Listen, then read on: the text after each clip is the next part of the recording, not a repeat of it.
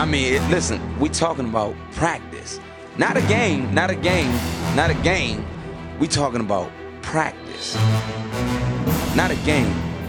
Not the game that I go out there and die for and play every game like it's my last. Not the game. We talking about practice, man. I mean, how silly is that? I mean, we talking about practice. I know I'm supposed to be there. I know I'm supposed to lead by example. I know that. And I'm not shoving it aside, you know, like it don't mean anything. I know it's important. I do. I honestly do. But we talking about practice, man. What are we talking about? Practice? We talking about practice, man. Herzlich willkommen zu Hall of Game. Mein Name ist Ole Frerks, mit mir hier sind Len Werle und André Vogt und wir sprechen über die größten Basketballspieler der Geschichte. Folge 1, Allen Iverson. Allen Iverson wurde 2016 in die Hall of Fame aufgenommen. Sein Briefkopf als Spieler, MVP 2001, bester Spieler in einem Finals-Team 2001, damals in den Playoffs 33 Punkte, 6 Assists, 5 Rebounds in 22 Spielen. Er war 11-mal All-Star in 13 Saisons, 2-mal All-Star-Game-MVP, 7-mal All-NBA, 3-mal First, 3-mal Second, 1-mal Third, Rookie of the Year 1997, 4-mal Scoring-Champion, 3-mal Steals-Champion, 2-mal Turnover-Champion, 7-mal Minuten-Champion. Seine Karrierepunkte pro Spiel 26,7, das ist der siebthöchste Schnitt der NBA-Geschichte. Er hatte 5 Saisons mit 30 plus Punkten pro Spiel. In den Playoffs 29,7 Punkte in 71 Spielen. Karrierepunkte 24.368, Platz 25 All-Time in der NBA. Es gibt einen Trend unter Ex-Spielern. Ihr wisst, was gemeint ist. Früher war das Spiel härter, echter. Wir wurden nicht mit Samthandschuhen angefasst. Wenn Spieler X zu meiner Zeit gespielt hätte, dann... Es wäre nicht gut geworden. Wir hätten ihm den Hintern versohlt. Fast immer sind diese Aussagen absurd, trotzdem scheinen sie fast allgegenwärtig. Es gibt zum Glück auch Ausnahmen. Beispielsweise diesen einen Typen, der sich schon während seiner Karriere an keinen Trend gehalten hat. Er setzte die Trends, die anderen folgten. Wenn Allen Iverson über die heutige Generation spricht, dann tut er das anerkennend. Es ist gegenseitiger Respekt, der jemanden wie Stephen Curry mit Iverson verbindet. Gerade Curry, der zu Beginn seines Aufstiegs in die höchste NBA-Kaste mit Skepsis gesehen wurde, weil er etwas verkörperte, das sich abgrenzte von allem, was es bis dahin gegeben hatte. Vielleicht fühlt Iverson mit solchen Spielern auch deshalb eine Verbindung, weil es ihm selbst ganz ähnlich ging. Wo Iverson als Spieler war, da wurde angeeckt. Schon als er in der Liga kam, hatte er den Ruf eines Troublemakers, nicht zuletzt aufgrund eines Gefängnisaufenthalts im Schulalter. Er verkörperte etwas, das der Liga und ihrem Chef David Stern gar nicht zurecht war, ein Gangster. Er trug Cornrows und nun spezielle Klamotten, gab sich mehr wie ein Rapper als ein Athlet. Tatsächlich nahm er auch selbst den einen oder anderen nicht sehr gut gealterten Track auf und war dem Establishment damit ein Dorn im Auge. Als der Dresscode eingeführt wurde, hatte die Liga nicht zuletzt Iverson im Visier. Auch sein Spiel bestand aus Reibereien. Iverson steckte auf dem Weg zum Korb mehr Einschläge ein als Tony Montana in den letzten Minuten von Scarface. Er warf seinen zu kleinen Körper immer wieder in die Schlacht, lag ständig am Boden und stand jedes Mal wieder auf. Er hatte Finesse im Spiel, mit seinem Crossover etwa oder seinen akrobatischen Korblegern. Mehr als alles andere bestand sein Mythos als Spieler jedoch daraus, dass ein 1,83 Meter Zwerg im Sport der Riesen immer wieder seinen Willen durchsetzen konnte und dass er dabei komplett auf Kompromisse verzichtete. Iverson ging feiern, er schlief nicht und schenkte Gegnern völlig übernächtigt 45 Punkte ein. Schon zu aktiven Zeiten rankten sich die Legenden um sein Verhalten abseits des Courts. Über die Jahre ist er nur noch mehr zum Mythos geworden.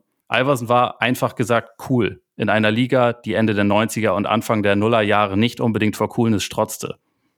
Die Unwilligkeit, sich zu verbiegen, war einer der Faktoren, die The Answer bei Fans weltweit berühmt und unheimlich populär machten. Sie war gleichzeitig wie ein Gefängnis. Zu seinen besten Zeiten akzeptierte er keinen Co-Star neben sich. Er hatte seine Art zu spielen und die sah vor, dass der Ball in der Offensive permanent in seiner Hand lag.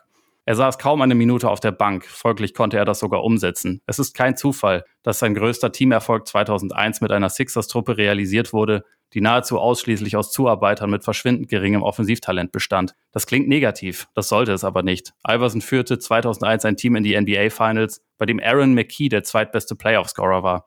Wie viele Spieler hätten das außer ihm geschafft? Er hat keinen Titel gewonnen, trotzdem hat er fast im Alleingang etwas erreicht, was Zeitgenossen wie Tracy McGrady und Vince Carter und etliche andere nie fertiggebracht haben. Iversons Spiel ist nicht so gut gealtert, schon als er noch aktiv war und langsam den Anschluss verlor, seither umso mehr. Seine Effizienz war schon damals ein Kritikpunkt. Unter heutigen Gesichtspunkten und mit den fortgeschrittenen Metriken lässt sich seine Wurfauswahl noch viel leichter kritisieren. Man sollte sich nur nicht zu sehr darauf versteifen. Der Mythos Iverson ließ sich nicht durch Zahlen bemessen. Es war die bedingungslose Liebe, die ihm in Philly bis heute zufliegt. Es waren die Momente wie der Crossover gegen MJ, der Stepover über Lue, Es war der Respekt, den ihm nicht zuletzt Jordan selbst entgegenbrachte. Es waren all die Extras. Es war Practice. Iverson war eine transzendente Figur, mehr noch als ein transzendenter Spieler. Er war der Held oder der Anti-Held, je nachdem, wen man fragt, den die NBA in der Post-Jordan-Ära brauchte. You name me another guy with the heart he had every night. He used to wear hockey pads. You know the pads that go, you guys probably wore them too, the pads that go all the way around you. I used to see him after games, bruised, banged up, and his only thing was, yo, Wab, I gotta go hard. You know, if they watch me, this is the first night, this might be the first time anybody's ever come see me play. Allen Iverson, eine komplizierte Figur, sagen wir mal so. Dre, was ist das Erste, was dir in den Sinn kommt, wenn es um AI geht? Mir kommen exakt zwei Sachen immer simultan in den Sinn. Zum einen das eine Interview, was ich mit dem führen konnte beim All-Star-Game, das muss 2004, 2005 irgendwie so um den Dreh gewesen sein. Da hat mir die Five gerade gestartet und irgendwie, ich weiß auch nicht, warum wir standen halt so mit, ihr kennt das ja beim All-Star-Weekend, da sind diese Tische gewesen, sind Ballsälen und da sitzt ja der jeweilige All-Star und da stehen aber auch die Journalisten, standen drumherum, 20, 30, 40 Leute, je nachdem, wie prominent derjenige ist und dann ruft man die Fragen so rein und wen der es da anguckt, mit dem kann man halt, mit dem spricht er halt dann so. Und das ist dann meinetwegen eine Frage, die du reinkriegst, zwei, aber an dem Tag haben wir so 6, 7, 8, 9 Fragen. Das war quasi so ein kleines One-on-One-Interview mit diesem, ich bin ja also ein Kopf größer als Iverson, mit diesem kleinen Typen, der dann da saß, auf diesem kleinen Stuhl und man dachte, das kann doch eigentlich gar nicht Allen Iverson sein. Also diese kleine Figur, genau wie du gerade in deinem Einleitungstext hier beschrieben hast, der eigentlich so übermenschlich wirkte auf dem Screen. Und dann saß da dieser kleine Junge, sag ich mal, der war da auch schon 29, 30, aber einfach einer, der so unwirklich klein schien und war total reflektiert. Und das hat mich damals total beeindruckt. Und auf der anderen Seite war es halt, du hast schon angebrochen, der Step-Over. Philadelphia ball with 1:05 remaining in OT. This Sixer team will not go away. Well, it looked like they were just discombobulated offensively. They just keep fighting back. 7 unanswered for the 76ers. Iverson bothered by Lue. Iverson. Gets, how about that? And steps over Tyronn Lue. Jetzt können viele, die mich von Next kennen, schon trinken. Ich war damals in der Halle, das war mein erstes Finals-Game. Und dann war direkt das Ding. Und das werde ich auch nie im Leben vergessen. Überhaupt dieses ganze Spiel, wie er sein Team da mitgezogen hat. Das sind so, ja, das kommt mir immer beides komplett direkt in den Sinn. Tyronn Lue.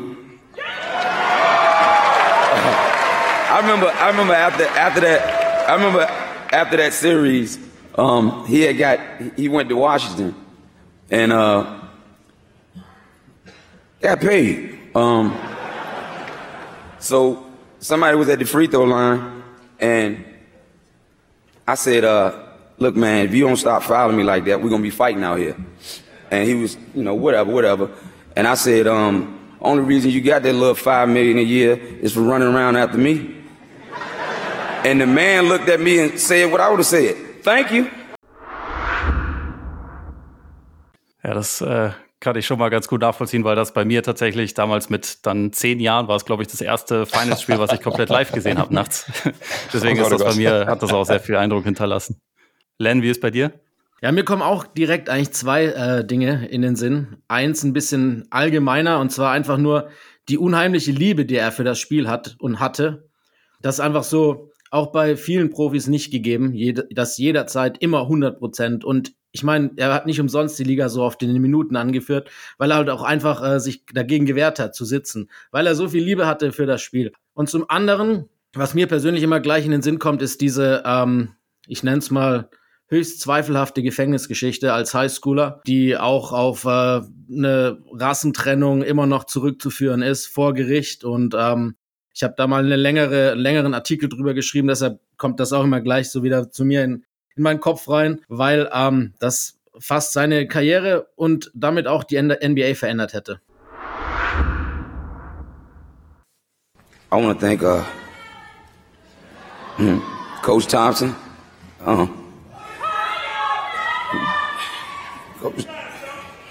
Coach Thompson was saving my life.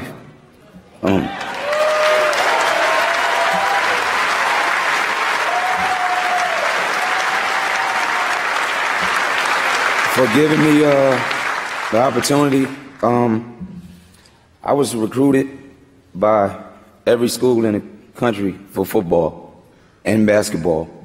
And an incident happened in high school, and all that was taken away. No other teams, no other schools were recruiting me anymore. My mom went to Georgetown and begged him, "You give me a chance." And he did.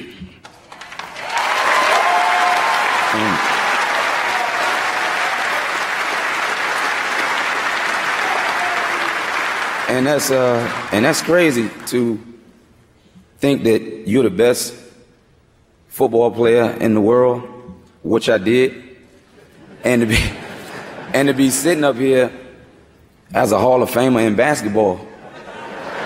You tell me God ain't good.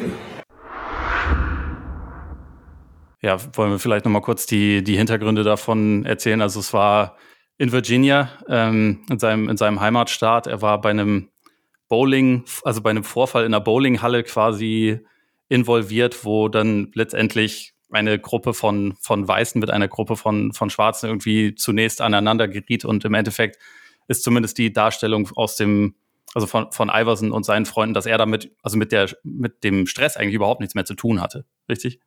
Ja, genau. Es waren ungefähr 30 Leute, die sich da dann tatsächlich geprügelt hatten. Stühle sind geflogen, dies und das und jenes. Also ein richtiger Brawl. Alle besagen, im Endeffekt haben sie nur agiert und nicht reagiert. Die eine Seite sowie die andere, wie es halt oft ist bei einer Schlägerei.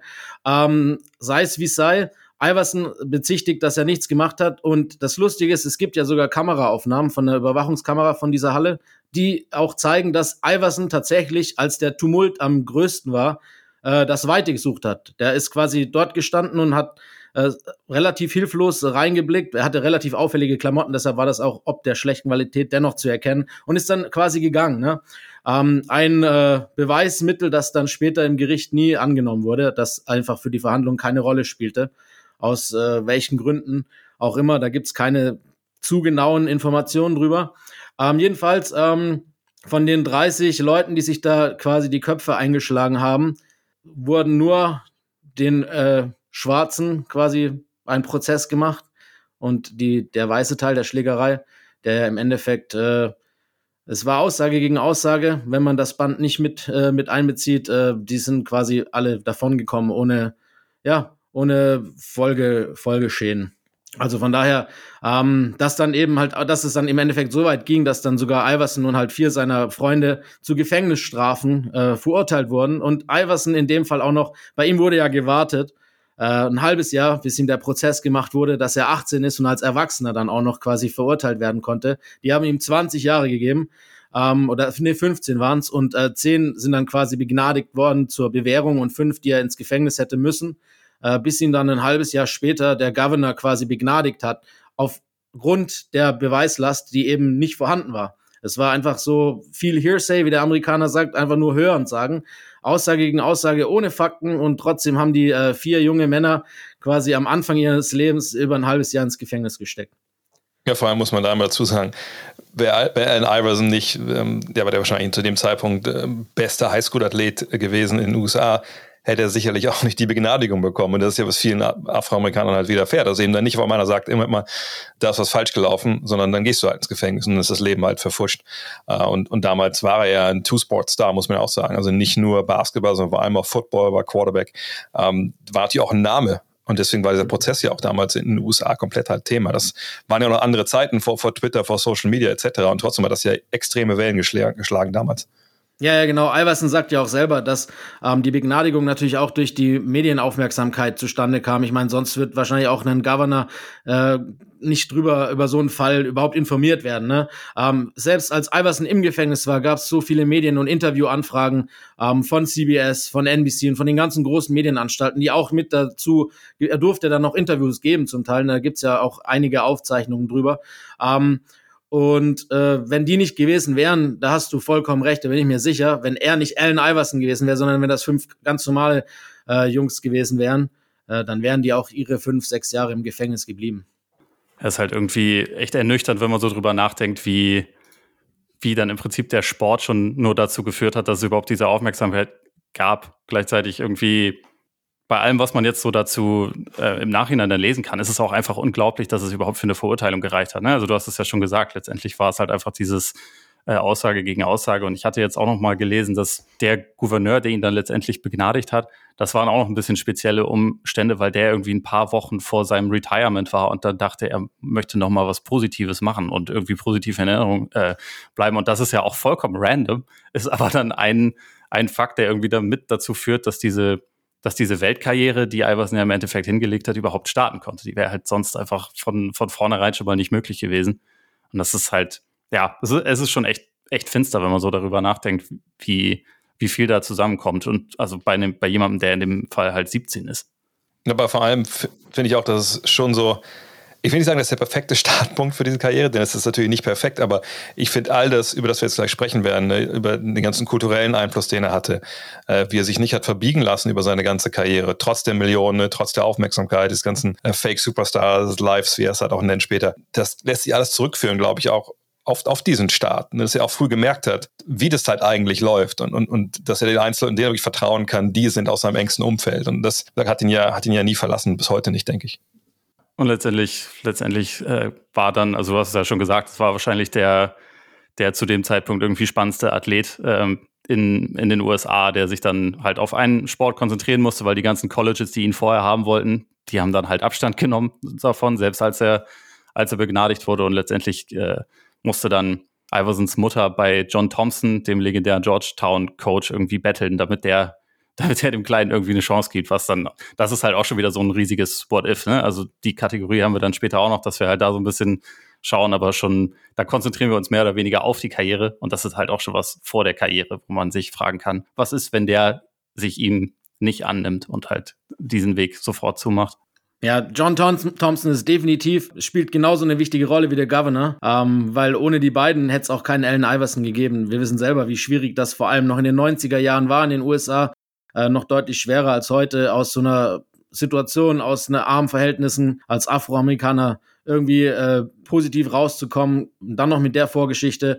Ich glaube nicht, dass es viele gegeben hätten an Thompsons Position, die ihm eine Chance gegeben hätten. Ja, vor allem John Thompson ist ja auch eine wirkliche Institution gewesen, ist ja vor ein paar Jahren schon verstorben. Eben gerade so für Afroamerikaner überlegt. Dann was Patrick Ewing, der da hinkommt. Der auch irgendwie ein ganz komischer Typ eigentlich ist zu der Zeit als junger Mensch. Und dann Thompson einfach voll in seine Fittichen und sagt, du redest gar nicht mit der Presse und so. Und es ist ja wirklich eine Institution. Und dass er ausgerechnet der Typ, der auch so, das werden wir ja auch nochmal wieder sagen, das Wort, glaube ich, play the right way, natürlich auch wirklich, alles, was er macht bei John Thompson, war ja wirklich play the right way, ne, hier my way or the highway, wirklich so ein knorriger, disziplinärer Coach, aber natürlich auch, der versteht, wo seine Jungs halt herkommen. Und dass der sich Iverson annimmt, das ist extrem wichtig. Ich glaube, das ist auch so ein Thema, was wir heute noch mehrfach haben werden. Eben diese Figuren, der Governor ist jetzt keine Vaterfigur, aber John Thompson ist sicherlich eine Vaterfigur für Allen Iverson gewesen. Später Larry Brown, ja, mit dem er dann in die Finals kommt, 2001 als Coach. Auch jemand, die ist eine Hassliebe zwischen den beiden, aber auch das natürlich eine ganz, ganz wichtige Vaterfigur in der Geschichte von Allen Iverson. Ich glaube, die beste Thompson-Anekdote, über die ich gestolpert bin, ist, da ging es um Alonzo Mourning, den er auch betreut hat, der irgendwie, als er relativ neu war am College, mit so einem stadtbekannten Dope-Dealer abgehangen hat teilweise und also mehrfach mit dem irgendwie gesehen wurde. Und der galt so als einer der gefährlichsten Menschen in der Stadt. Das war ja auch zu dem Zeitpunkt Murder Capital und so. Und Thompson hat halt über seine Kanäle durchsickern lassen, so, ich will mit dem sprechen, der soll mich treffen. Und dann hat er den in der Halle getroffen und hat gesagt, lass den Jungen in Ruhe, hör auf mit dem Scheiß, also du kannst machen, was du willst, aber lass meine Jungs in Ruhe. Ist passiert. Und Mourning hat eine ganz gute Karriere hingelegt. Also Thompson auf jeden Fall eine absolute Autorität. Aber dann würde ich sagen, also wir haben so ein paar Kategorien, über die wir sprechen wollen. Ich würde sagen, damit können wir einfach mal loslegen. Dre, du hast gerade schon von der 2001er-Saison gesprochen. Ich würde sagen, also wir können ja einfach so ein bisschen springen und mal schauen, wie es uns führt letztendlich. Aber die erste Kategorie sozusagen wäre der Peak, also die beste Version von Iverson, die wir gesehen haben. Ich nehme mal an, bei vielen Spielern wird das einigermaßen diskutabel sein. In diesem Fall ist es das vermutlich nicht unbedingt, also es sei denn, einer von euch überrascht mich jetzt, aber die 2001er-Saison ist natürlich die, also die wir jetzt eben auch schon genannt haben und die natürlich allen erstmal in Erinnerung kommt. Also er ist MVP geworden, Philly hat die Finals erreicht und irgendwie, ich finde tatsächlich auch mit der Niederlage in den Finals passt es trotzdem irgendwie perfekt als Crowning Achievement seiner Karriere, oder wie seht ihr das? Ja, weiß nicht, ob ich jetzt so weit gehen würde. Also man kann schon sagen, dass es passt. Wo ich dir auf jeden Fall zustimme, ist, dass ich auch die 2001er Saison als absolute Prime Iverson sehe, auch wenn er vielleicht statistisch, wenn man jetzt so Punkte oder Assists geht, andere Saisons nochmal die übertroffen hat, aber es geht halt auch einfach um eine Finals-Teilnahme ist ja dennoch ein Teamerfolg, das muss man halt auch einfach so sagen, genau wenn es halt quasi so mit so einem Team passiert ist, wie Iverson das hatte. Und es war auch einfach eine David gegen Goliath-Situation in den Finals. Kobe und Shaq als amtierender Titelverteidiger gegen Allen Iverson mit ein paar defensiv orientierten alten Spielern und Rollenspielern. Und das war einfach im Endeffekt schon alles. Und deshalb ist auch die Niederlage, wie du sagst, je mehr ich drüber nachdenke, desto eher, finde ich, passt die Analogie tatsächlich, dass es eigentlich zu seiner Karriere besser passt, dass er die Finals verloren hat, als wenn er sie als Lone Wolf da geholt hätte.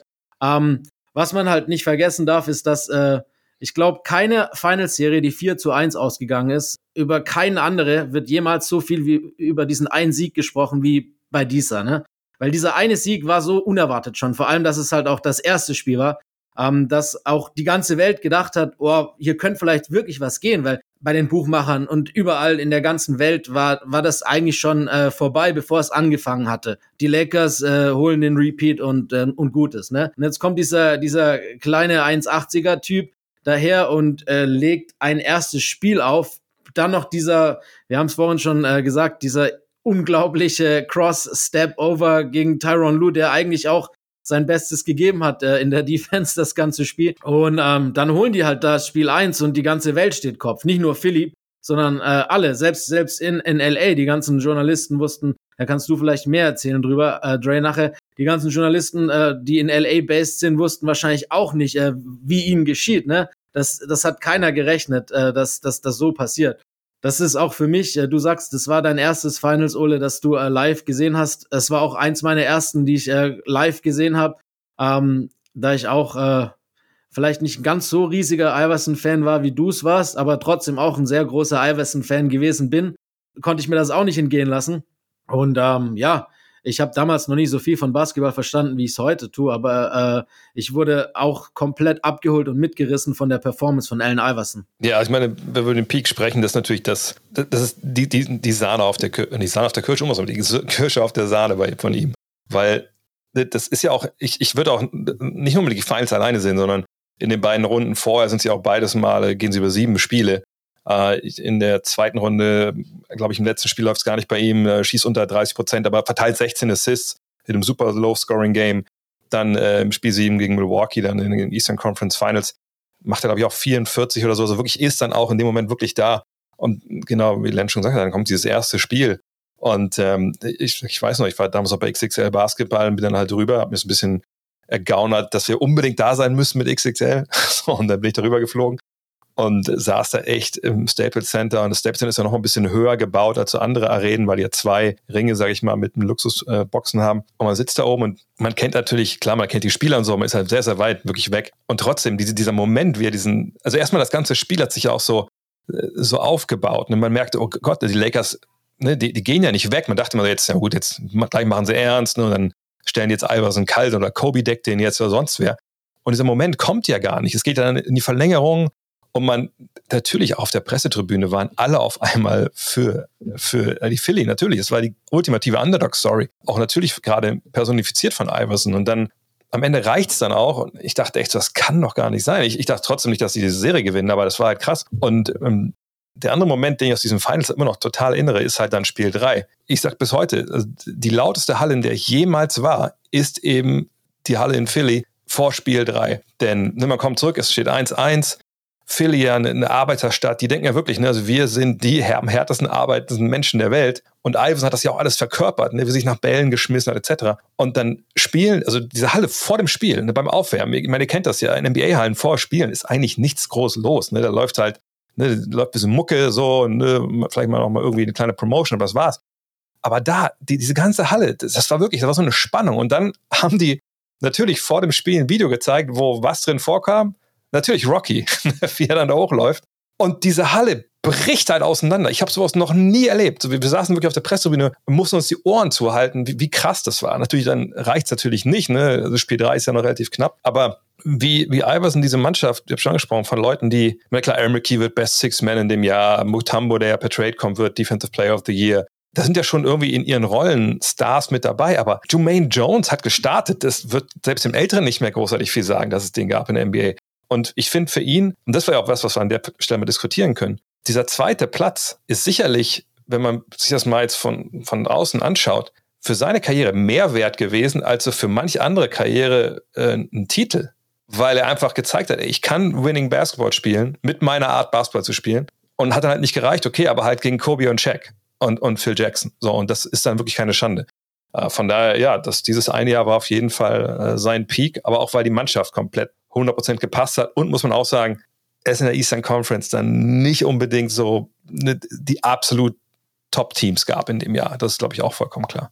Ja, also rückblickend sowieso klar, dass die Lakers waren halt, die haben ja im Westen vorher auch kein Spiel verloren. Also die sind halt durchgegangen. Und letztendlich ist, finde ich, trotzdem immer, wenn man an diese Saison zurückdenkt und an diese Finals, ist das Erste, was einem irgendwie in den Sinn kommt, ist halt fast jedes Mal Iverson. Das ist halt dieser Step-Over und wie er das Ganze halt geprägt hat. Und deswegen, ich finde auch, was du meinst, ist ganz richtig. Und das ist auch so ein bisschen das, was ich mit dem passenden Crowning Achievement meine. Iverson passt, finde ich, nicht so ganz in diese Rings-Culture, die wir sonst haben. Also über ihn wird nicht geredet wie über andere Leute, die keinen Ring gewonnen haben, im Sinne von, hat halt nicht gereicht, da hat irgendwas gefehlt, weil das, also bei ihm behauptet das irgendwie niemand. Und deswegen finde ich halt auch, dass diese im Endeffekt Niederlage eigentlich halt wie ein Triumph ist. Also wie ein einziger großer Triumph. Und das unterscheidet ihn so krass von anderen Spielern. Ja, vor allem, wenn wir uns mal kurz beziehen auf diese Beziehung zu Larry Brown.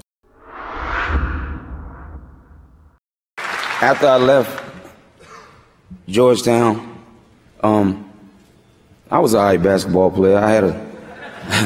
I had talent, but once I started to listen to Larry Brown and take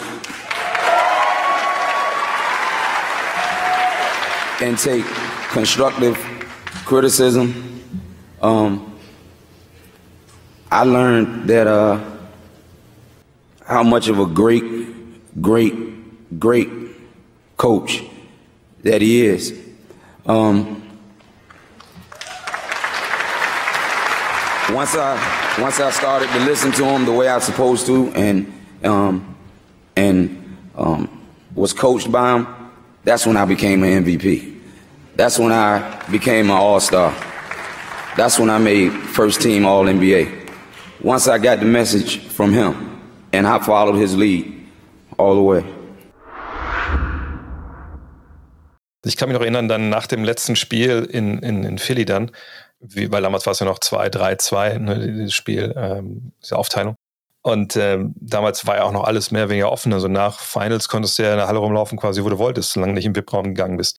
Und dann war damals in der Halle in Philly so ein bisschen sehr, sehr verwinkelt irgendwie. Man wusste schnell, okay, wo gehe ich jetzt eigentlich hier lang? Und dann bin ich mit einer Kollegin aus Italien quasi, so, waren wir in der Kabine von den Sixers und irgendwie, ach, wo gehen wir jetzt hier raus? Da. Und gehen halt durch so eine Tür und da war noch so ein kleiner Raum und da saß auf einmal Larry Brown. Wirklich so, ne, so fertig. Ne, einfach wie fertig du halt bist, wenn du halt so eine Serie verloren hast und hast da um dein Leben gecoacht. Und wir stehen halt da und wissen gar nicht, wohin mit uns so schnell. Jetzt haut man einfach wieder ab. Und dann guckt er uns so an und dann habe ich nur so gesagt, ja, starke Serie, good game, Coach, ne, great achievement. Also ja, thank you. Und Hand gegeben und hast auch gemerkt, so ne, der wusste schon, dass sie da was erreicht haben, obwohl sie halt verloren haben. Und ich glaube, dass gerade er, dieser knorrige, ne, Play the Right Way-Typ, ähnlich wie Thompson, mit Iverson zusammen das erreicht. Das hat auch, glaube ich, viel für Iverson getan im Sinne von, okay, das ist halt nicht nur dieser Typ, der einfach so spielen will, wie er früher am Freiplatz gespielt hat, sondern der kann auch gewinnen, ne? Der kann sich auch einfügen. Und das war, glaube ich, auch sehr, sehr wichtig, so wie wir ihn heute halt sehen. Ich glaube, wenn das nicht passiert wäre, man hätte immer gedacht, ja gut, das war ein toller Scorer und ein Arbeiter, aber der hat es nie geschafft, im Team zu funktionieren, dann würden wir heute, glaube ich, nicht so über ihn reden. Und das alles nur eigentlich wegen Matt Geiger, wenn wir ehrlich sind, ne? Weil in der Saison davor hatten sich ja oft gestritten, mit Iverson und er war eigentlich schon in Detroit, er war schon getradet worden. Allerdings hat dann Matt Geiger, einer, der in das Paket mit involviert war, seinen Tradekicker sich nicht von ihm lösen wollen. Und sonst wäre Allen Iverson zur 2001er-Saison eben gar nicht mehr in Philadelphia gewesen. Also diese komplett unwichtige Randnotiz von Spieler, ohne, er mag es mir jetzt verzeihen, Matt Geiger, ist dann quasi doch Hauptdarsteller in der Geschichte Allen Iversons geworden und in seiner besten Karriere natürlich. Ich meine, das, wenn jemand die Geschichte irgendwie, das passt auch perfekt einfach zu Allen Iverson. Das ist einfach eine Ansammlung an What-Ifs, wie wir vorhin schon gesagt haben, dass das sich wie ein roter Faden durch sein ganzes Leben durchzieht. Ich glaube, auch wenn wir über seinen Peak sprechen, müssen wir, glaube ich, auch sagen, dass es natürlich auch nicht nur diese eine Saison war. Das klingt vielleicht ein bisschen so, vielleicht für die Jüngeren und den Zuhörern, aber da war ein Jahr gut. Also, wenn ich seinen Peak so umreißen müsste, würde ich schon sagen, dass der eigentlich so von 99 bis 2006 so ein bisschen geht, ne? Weil er einfach in der Zeit ja alle seine Scoring-Titel gewinnt. Er ist einfach jemand, der ja so unter 25 Würfen pro Spiel gefühlt, war der ja nie zufrieden. Und in der Zeit reißt er das alles ab, ne? Und ist ja einfach auch eine absolute Macht so. Und dann kommt ja der Trade irgendwann dann nach Denver und da geht's ja dann einfach auch bergab. Aber sein Peak in dieser Zeit war ja einfach auch verrückt im Endeffekt, was er über diese Jahre halt da wirklich an Minuten abgerissen, was er geworfen hat. Der hat ja eine Last getragen, also Load Management war für den einfach komplettes Fremdwort in der Zeit. Ja, das ist unglaublich. Da gibt's übrigens auch eine lustige Geschichte. Ich weiß, Ole, du bist gleich, nur weil es gerade so gut reinpasst. Ich weiß nicht mehr, ob's welcher Coach es war oder ich glaube irgendein Front Office Mitarbeiter der Sixers hat erzählt, dass sie früher manchmal Allen Iversons Trikot versteckt haben, tatsächlich im Locker, weil er nicht fit war zum Spielen und er wäre trotzdem in die Arena gekommen, um zu spielen. Und sie haben ihm quasi sein Gear eingeschlossen, wo er nicht hingekommen ist. Und selbst da gibt's ja dann noch so Geschichten wie, dass er Mitarbeiter zu Footlocker geschickt hat, dass sie ihm ein Trikot und Schuhe kaufen, dass er halt zocken kann, ne? Mit seiner Verletzung, die ihn dann vielleicht, wenn er gespielt hätte, mehrere Wochen gekostet hätte, wollte er trotzdem aufs Parkett und sie mussten ihm sein Trikot quasi verwehren. Anders hätte er nicht aufgehört, ne? You name me another guy with the heart he had every night. He used to wear hockey pads. You know the pads that go, you guys probably wore them too, the pads that go all the way around you. I used to see him after games, bruised, banged up, and his only thing was, yo, Webb, I gotta go hard. You know, if they watch me, this is the first night, this might be the first time anybody's ever come see me play. Ja, das ist irgendwie diese krasse Dichotomie, die es irgendwie bei ihm auch gibt, dass er halt einerseits, wenn es ums Spielen geht, da war er einfach nicht vom Court fernzuhalten. Also Larry Brown hat das ja irgendwann auch mal erzählt, dass er in jedem Spiel und jedes Mal, wenn Iverson ausgewechselt werden sollte, er halt mindestens einen Motherfucker bekommen hat oder mehr. Und er deswegen dann irgendwann keine Lust mehr hatte, ihn auszuwechseln. Also weil es halt, es ging einfach nicht. Deswegen hat er am Ende auch dann fast durchgespielt, wenn man das gerade so mit den heutigen Minutenlasten vergleicht. Und gleichzeitig trainieren hat er halt nie Bock. Also es gibt ja nicht nur dieses legendäre diesen legendären Practice-Rant, sondern das hat ja eine ewig lange Vorgeschichte, dass er halt, also auch deshalb immer wieder mit Brown aneinander geraten ist, weil er sich halt, ja, ist halt zum Training einfach nicht hingekommen, hatte Zeit seiner Karriere nie Lust, irgendwie Gewichte zu heben. Da gibt es ja auch dieses legendäre Zitat, I never lifted weights because that shit was too heavy. Was auch also wirklich als der besten Zitate ist, die ein Athlet jemals gebracht hat. Stark. Und irgendwie hatte dieser Körper halt trotzdem so die Kapazität, dann diese Last zu gehen, wo halt echt immer die Frage ist, wo kam das eigentlich her? Weil er nichts dafür getan hat. Also ich habe auch jetzt so in der Vorbereitung mal ein Buch gelesen, Not a Game, The Incredible Rise and Unthinkable Fall of Allen Iverson von Kent Babb, wo es halt auch dann teilweise relativ detailliert darum ging, wie viel der getrunken hat und wie oft der halt unter der Woche irgendwie bis 3-4 Uhr nachts unterwegs war. Und deswegen, also im Endeffekt, wenn man dann überlegt, warum war es dann irgendwann relativ schnell vorbei, das ist dann kein Wunder, ne? Weil er hat halt nicht auf sich Acht gegeben. Aber dass er überhaupt so lange während seiner Prime, also dass die Prime überhaupt so lange gedauert hat, wie du gerade gesagt hast, Trey, das ist ja an sich eigentlich schon ein absolutes Phänomen und ein Wunder. Ja. Ich glaube auch zu jeder Story, die wir hier auf dem Feld anekdotenmäßig erzählen können, irgendeine Heldentat in irgendeinem Club, die er vollbracht hat. Wahrscheinlich. Und das Krasse, ich habe wirklich auch lange überlegt, ne, also woher kommt das? Woher kommt es, dass jemand so beratungsresistent ist. Ne? Also normal würde man ja sagen, ne, wenn einer so ein Top-Athlet ist in der Highschool, ne, und schafft es dann, ne, übers College als erster Pick seiner Draft in die Liga, legt auf, ne? Also ein Kobe oder so, oder ein Jordan, die immer guckt, okay, wie kann ich noch die letzte Unze, ne, an Leistung aus meinem Körper pressen. Wieso haben die so gedacht und Iverson so anders? Und ich kann das echt mir nur so erklären, dass er natürlich gesagt, aufgewachsen ist in Umständen, in denen Kobe und MJ eben nicht aufgewachsen sind. Die kamen aus der Mittelklasse. Ne? Das war bei Iverson eben nicht der Fall. Und der hat dann aber einen Weg gefunden da raus, ne? Mit dieser Art und Weise, dieser unfassbaren Leidenschaft, die er aufs Feld gebracht hat, aber eben auch mit so einer Denke, die ja auch nicht falsch ist. Ne? Ich meine, wenn du dem gesagt hättest, ne, also als Youngster, du musst trainieren, sonst wirst du nicht gut. Hat er es sicherlich verstanden. Aber ich glaube, dann kam der Punkt, wo er gesagt hat, okay, jetzt bin ich gut, und ich bin auch besser als alle anderen. Und das konnte man ja auch in der NBA ja auch noch argumentieren. Und dass er dann gesagt hat, ja gut, aber also ich bin jetzt gut. Ich muss das andere nicht mehr. Also der Weg dahin, ich bin den gegangen. Und jetzt bin ich hier. Mich kann augenscheinlich keiner stoppen. Und mich kann auch keiner stoppen, wenn ich gestern Abend ganz Nacht gesoffen habe. So, also wie so eine Kreisliga-Legende aus dem Verein um die Ecke. So, ne? Der freitags in die Kneipe geht und Samstag trotzdem 20 auflegt. So, ne? Und ich denke, dass er einfach so einen ganz eigenen Wertekompass hatte immer. Eben, da hat er es auch mal gesagt, ne? ich bin immer der Typ geblieben Newport,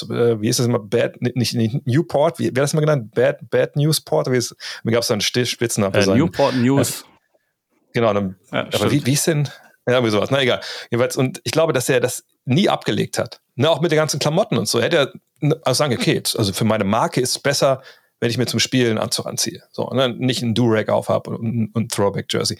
Aber er hat immer gesagt, okay, das funktioniert, ich kann das, warum soll ich das verändern? So, und das finde ich fast schon wirklich bewundernswert, weil er es einfach auch bis zum Ende durchgezogen hat. Er hat ja auch am Ende in Memphis oder in Detroit, und selbst in der Türkei, wo er das ein Jahr war, hat er auch nicht anders gespielt als vorher. Das war halt seine Nummer und die hat er durchgezogen bis zum Ende.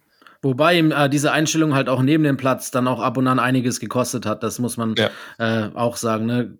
Kommen wir wahrscheinlich später nochmal drauf zurück. Aber gerade zum Beispiel, ich erinnere mich an die eine Geschichte, als er diesen Videodreh mit Reebok hatte und dann irgendwann keinen Bock mehr hatte, weil es schon Abend wurde.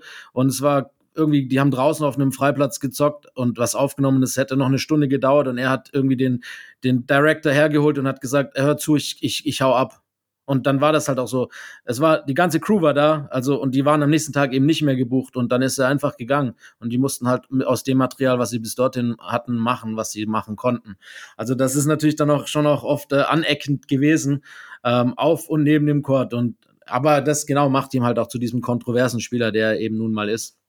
Glaubt ihr, dass ihm im Endeffekt diese, sag ich mal, Bockigkeit, dieser Fokus auf so wie ich es mache, wird's gemacht und alles andere ist mir eigentlich nicht so wichtig. Hat ihm das als Spieler letztendlich auch geschadet? Also ich meine, wir haben schon gesagt, das hat ihn natürlich auch irgendwie an einen gewissen Punkt gebracht und es hat ihm ja auch, sein Erfolg hat ihm ja irgendwie recht gegeben, aber sagen wir mal so, hätte er mehr gerissen, wenn er zum Beispiel mehr coachable gewesen wäre, mehr an sich gearbeitet hätte? Ich sag mal so, also was hätten wir jetzt erwartet von ihm, was noch besser wird? Also na klar kann man sagen, hey, du musst nicht 45 Minuten spielen pro Spiel, es reicht auch 38. Du musst nicht 25 Mal werfen. Ja, aber ist er dann wirklich besser? Also ich glaube, das hängt bei ihm auch viel damit zusammen, mit welcher Mannschaft er unterwegs war. Und wenn wir da mal, kommen wir ja auch drauf, sich mal den Mitspieler mal anschaut, dann muss man sagen, naja, er hat nie diesen kongenialen Partner gehabt. Das war immer irgendwie, da war immer irgendwas falsch mit seinen Co-Stars. Ne? Ob es jetzt ein Jerry Stackhouse war, ganz am Ende, Iguodala oder Chris Webber oder so, oder Larry Hughes, das waren ja immer Jungs, die waren ja nicht über jeden Zweifel erhaben. Also er hatte nicht seinen Shaq, so wie Kobe das hatte. Er hatte nicht seinen Pippen, so wie MJ den hatte. Ich glaube, er hätte noch ein besserer Basketballer sein können. So rein im Sinne von, er wäre ein kompletterer Spieler, natürlich mit einem besseren Dreier oder so. Aber die Frage ist, hätte er das überhaupt lernen können? So, ne? Point Guard war er ja eigentlich auch nicht wirklich lange Zeit und dann irgendwie hat er aber trotzdem seine Assists aufgelegt. Also ich tue mich da ein bisschen schwer. Also ich weiß noch nicht, und hätte er mehr trainiert, hätte er dann so viel spielen können?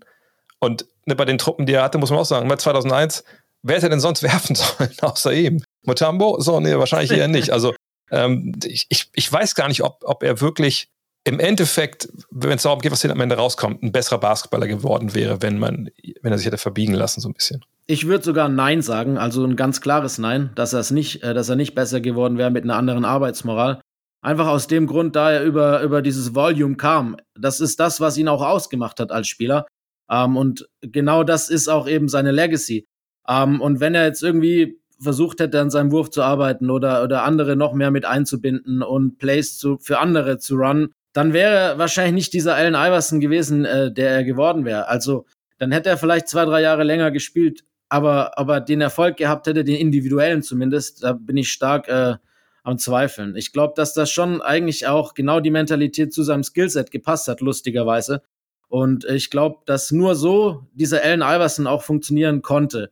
Ich glaube auch nicht, dass es einer gewesen wäre, der dann mit mehr Training und mehr Disziplin ein fröhlicherer Allen Iverson geworden wäre. Und ich glaube halt, dass eben auch genau dieses Wesen, das er an den Tag gelegt hatte, eben A, auf alles zu scheißen, außer das Game, und B, eben halt auch die Dinge seinen Weg zu machen, dass die halt so elementar wichtig in seinem Spiel verankert waren, dass wenn es nicht so gewesen wäre und selbst wenn er es versucht hätte, dass ihm dann irgendwie die Freude abhanden gekommen wäre, und das wäre nicht zielführend gewesen, glaube ich, bei ihm. Ja, es ist ein guter Punkt. Ich glaube auch, dass das häufig einfach Basketball für ihn auch das Outlet war, um vieles zu verarbeiten und vieles rauszulassen, dass er da halt irgendwie dann auch seine Wut auf die Welt teilweise gelassen hat. Und irgendwie glaube ich schon auch, dass das halt einfach so, das, was ihn ausgemacht hat, war dieses, ich bin halt so, wie ich bin, und da hat er wahrscheinlich einfach das Maximum rausgeholt. Also irgendwie tendiere ich dazu auch. Missed opportunities and what if and living totally up to potential. Does Allen Iverson fit in there at all for any of you here? No, I don't think so. He reached it to. He maxed out. He maxed out. I don't think there's any guard that size other than Isaiah that's going to have that career. I don't think anyone. I think a lot of the guards like Ty Lawson, they thinking Allen Iverson, thanking guys like Isaiah to say, you know what, if I'm 5'10", 5'11", or even 6 foot, I can use my quickness. If I got a jump shot, use the pick and roll. Allen Iverson said that he can get knocked down 100 times, he's getting right back up. Yeah, but I think he maxed out. Yeah, I don't think he. You won't look at Allen Iverson and say he did not reach his potential. I mean, he was MVP of our league once. Das ist eigentlich eine ganz gute Überleitung, weil also wir haben ja schon mehrfach das Thema What If irgendwie angesprochen. Es gibt im Lauf seiner Karriere, sag ich mal, einen Arsch voll von potenziellen Co-Stars, mit denen er fast mal zusammengespielt hätte. Bevor wir die jetzt alle einen nach dem anderen aufzählen, mal eine Frage: Wie hätte denn der perfekte Co-Star neben ihm aussehen können? Also so als Spielertyp. Habt ihr da was im Sinn? Man kann sagen, irgendwie so ein Point Guard, ne, der ihn einsetzt, ne, der ihm den Ball gibt. Aber von der Seite, er wollte den Ball jetzt selber in der Hand haben. So, von daher wäre das vielleicht auch nicht so richtig gut gewesen. Also ich würde sagen, dass er jemanden gebraucht hätte auf dem Flügel, ne, der den Dreier werfen konnte, der einfach auch sich selber einen Wurf kreieren kann. Also ich meine, einer der Namen auf der Liste, der What-If-mäßig unterwegs wäre Richtung Draft, wäre Tracy McGrady gewesen. Ich weiß nicht, ob das so vom Kopf her funktioniert hätte, weil er auch früh in seiner Karriere einfach natürlich den Ball wollte, ne? Aber so die Art Spieler wie T-Mac, so auf 2, 3, ne? Das wäre sicherlich eine gute Sache gewesen, denke ich. Ich würde bei der Position bei dir sein, mit T-Mac eher nicht, wegen der Balldominanz seiner Spielweise. Ja. Aber vielleicht, wenn man jetzt in die heutige NBA-Welt guckt, vielleicht gerade auch so jemand wie Chris Middleton, der den Dreier wirft, gut verteidigt, viel macht, was Iverson nicht gemacht hat und eben halt auch mit der B-Rolle sich zufrieden gegeben hat. Ich meine, wenn wir jetzt von dem Dreier ein bisschen absehen, Scottie Pippen wäre bestimmt auch eine ganz gute B-Option gewesen für Iverson. Aber ich hätte mir Iverson auch mit Shaq vorstellen können. Einfach so einer, der halt dann auch aufräumt. Also es hätte schon noch Möglichkeiten gegeben. Die Frage ist immer nur, wie Iverson halt sie hätte zur Entfaltung kommen lassen. Deshalb würde ich mich für einen wie Middleton entscheiden, der vielleicht gar nicht so viel Wert darauf gelegt hätte, sich entfalten zu können. Das ist der Klassiker auch 97, mal haben sie den zweiten Pick und Duncan ist weg. Das wäre halt das perfekte Duo gewesen, Duncan und Iverson in einer Mannschaft. Aber wie gesagt, das war einfach nicht möglich. Ja, ich bin immer ein Jahr später gelandet. Also da haben sie Larry Hughes gezogen. Es gab auch noch Dirk Nowitzki, aber vor allem gab es auch Paul Pierce. Ich glaube halt, also aus vielen der genannten Gründe wäre Paul Pierce auch ein super Partner eigentlich gewesen. Allein schon, weil der halt auch aus nicht so einfachen Verhältnissen kam und sich, glaube ich, halt nicht so sehr hätte einschüchtern lassen, wie vielleicht jemand anders, und gleichzeitig halt diese Fähigkeit hatte, abseits des Balles auch was zu machen. Irgendwie so, das könnte ich mir ganz gut vorstellen, dass das geklappt hätte. Aber es muss schon ein bestimmter Typ sein. On-Court, ja, Off-Court das wäre das Ende für beide gewesen. Wahrscheinlich. Ich wollte es gerade sagen, ich meine, Paul Pierce hat sich selber abstechen lassen, alleine schon im Club, so mit 13, was war das? Und auch 82 Spiele gemacht, ne? Also das ist ja, auch so. Ja. Eben, zwei taffe Dudes. Y'all haten, kann ich da nur sagen. Lass die mal zusammen Nacht für Nacht in die Stripclubs der Städte tingeln, dann hätten die beide keine allzu lange Karriere gehabt als Combo, glaube ich. Dirk wäre natürlich auch, wäre auch krass gewesen, Dirk. Da erinnert mich irgendwie an dieses Cover, weißt du, kennt ihr das noch von dem ESPN-Magazin damals? Da gab es einmal so ein Cover von Dirk und McGrady und da kam der Fotograf auf die Idee, dass die beiden halt so diese fetten Eisketten umgehangen haben. Was natürlich bei Dirk einfach so komplett fehl am Platze war. Da muss ich sofort denken, wenn ich denke, okay, der hätte vielleicht mit Iverson zusammenspielen können. Aber da wäre Dirks Karriere wahrscheinlich auch anders gelaufen, wenn er früh mit Iverson abgehangen hätte. Der junge Dirk hätte aus anderen Gründen einen Dresscode gebraucht.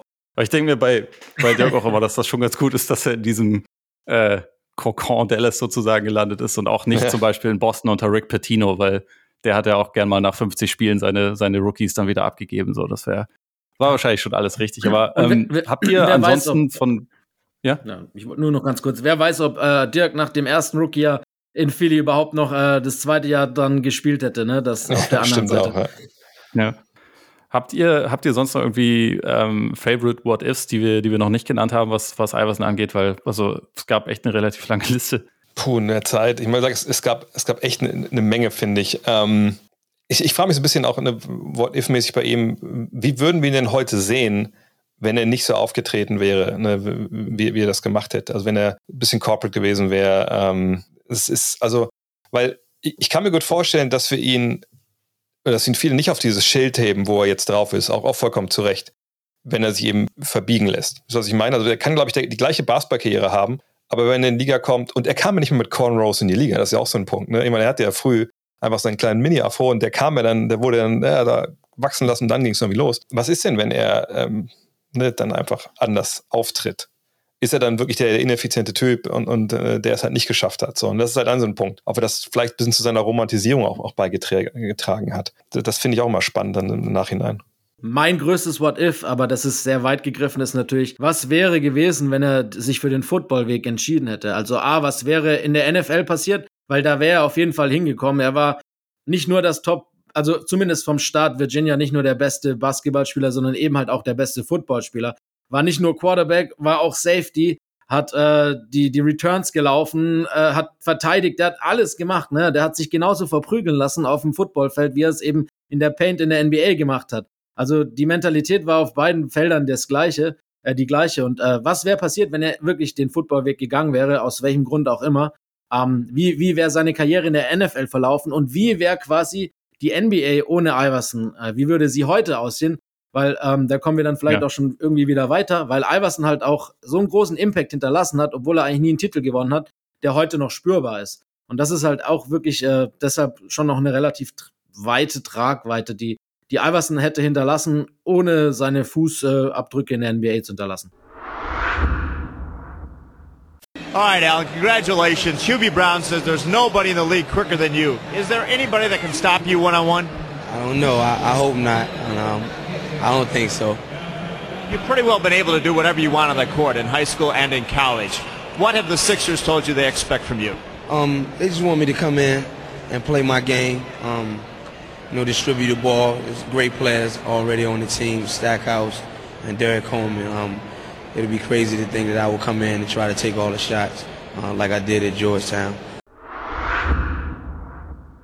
Wir müssen ja über die Draft 96 nochmal kurz quatschen. Das ist ja auch ein What-If. Ich meine, an Nummer 1, sich für Iverson zu entscheiden in Philly, das war ja auch kein absoluter No-Brainer. Ich meine, klar, das war ein totales Talent, gar keine Frage. Er war ja auch der Erste, glaube ich, der von Georgetown überhaupt dann weggegangen ist, bevor er Senior war, weil natürlich er und die Family das Geld brauchten. Aber trotzdem, so einen Spieler zu nehmen, wo nicht klar war, ist das ein Point Guard, ist das ein Shooting Guard, klar, der kann scoren, aber das war schon ein Gamble. Und wenn man überlegt, so Marcus Camby war da, Sharif Abdul-Rahim war da, Stephon Marbury, da gibt's da nicht. Nee, ich glaube, mit Ray Allen gab's da mal auch ein Battle, am College, der dann auch in einem Jahr weggeht. Ja, genau.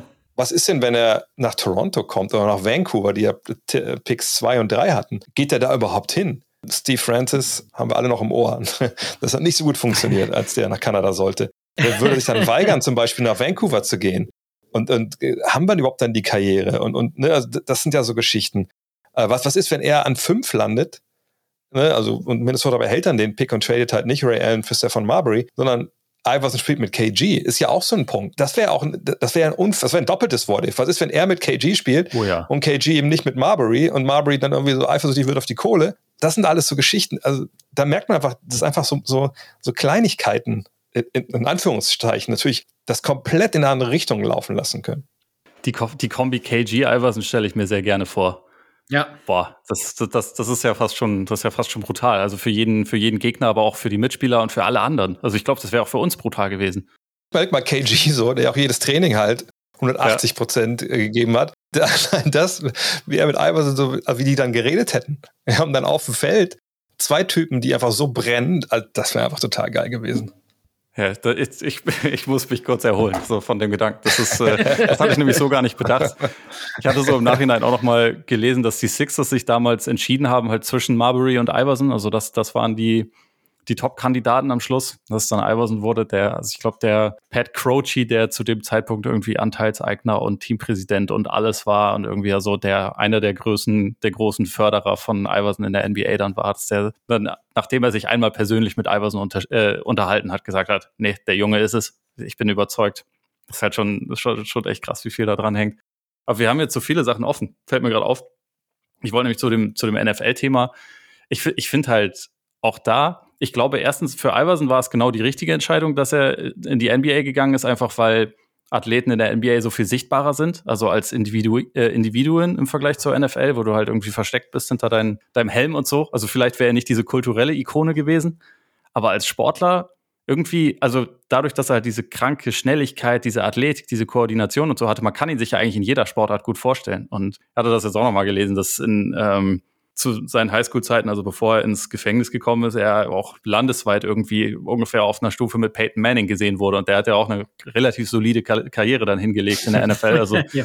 ist schon echt übel. Aber so diese Vorstellung, wie hätte er beim Handball ausgesehen, wie hätte er beim Fußball ausgesehen, finde ich halt auch irgendwie interessant, weil das halt einfach so ein einzigartiger Athlet gewesen ist. Aber hätte er eine gute Karriere in der NFL gehabt? Ich meine, wahrscheinlich müssen wir jetzt Adrian Franke noch dazu schalten, aber ich stelle mir ihn so vor, weißt du, so mit unter 1,80 als Quarterback zu der Zeit, wo ja jeder Quarterback 1,95 sein musste. Ne, so mobile Quarterbacks waren damals ja auch noch nicht wirklich so angekommen in der Liga. Und als Wide Receiver, okay, ne, aber das hat er eigentlich nicht gespielt. Wahrscheinlich hätte er das auch locker spielen können, aber ich hätte gerne gesehen, wie er da die Hits wegsteckt im Endeffekt in der NFL. Ich denke, er wäre Safety geworden in der NFL. Kein Quarterback, da aus den genannten Gründen, die du gerade schon gesagt hast. Zumal er seiner Zeit vorausgewesen wäre als Quarterback. Er hat in der Highschool schon, wenn man sich so das Footage anguckt, dass es tatsächlich auch viel gibt, überdurchschnittlich oft selber, also da sehen wir die Parallele zum Basketball, selber das Play gesucht und halt ist halt einfach selber gelaufen, ne? Hat dann auch die ein oder andere Finte schön geschlagen und ist halt auch dadurch durchgekommen, eben durch seine brutale Schnelligkeit. So ein bisschen wie Cam Newton das seinerzeit dann noch bei den Carolina Panthers gemacht hat in seiner absoluten Prime. Aber das war natürlich 15, 20 Jahre früher. Also ob das als Quarterback in der NFL funktioniert hätte, das weiß ich nicht. Auch wenn sie ihn mit Peyton verglichen haben, glaube ich, dass er als Rusher und als Returner und eben als Safety in die NFL gekommen wäre, meiner Meinung nach. Wir können uns auf jeden Fall darauf einigen, dass er die richtige Entscheidung getroffen hat mit der NBA. Ja. Und da wir noch den einen oder anderen Punkt offen haben, würde ich sagen, verlegen wir das Ganze mal in Teil 2. Maybe I wouldn't be standing here if it wasn't for Dean Barry teaching me the ball. A walk-on. Man didn't have his name on the back of his jersey. But at practice, he used to hit me with it so much that I just put my pride aside and said, okay, you got to teach me that move. And I stayed after practice with him every day to learn that move. And all these years later, Allen Iverson is known for the crossover.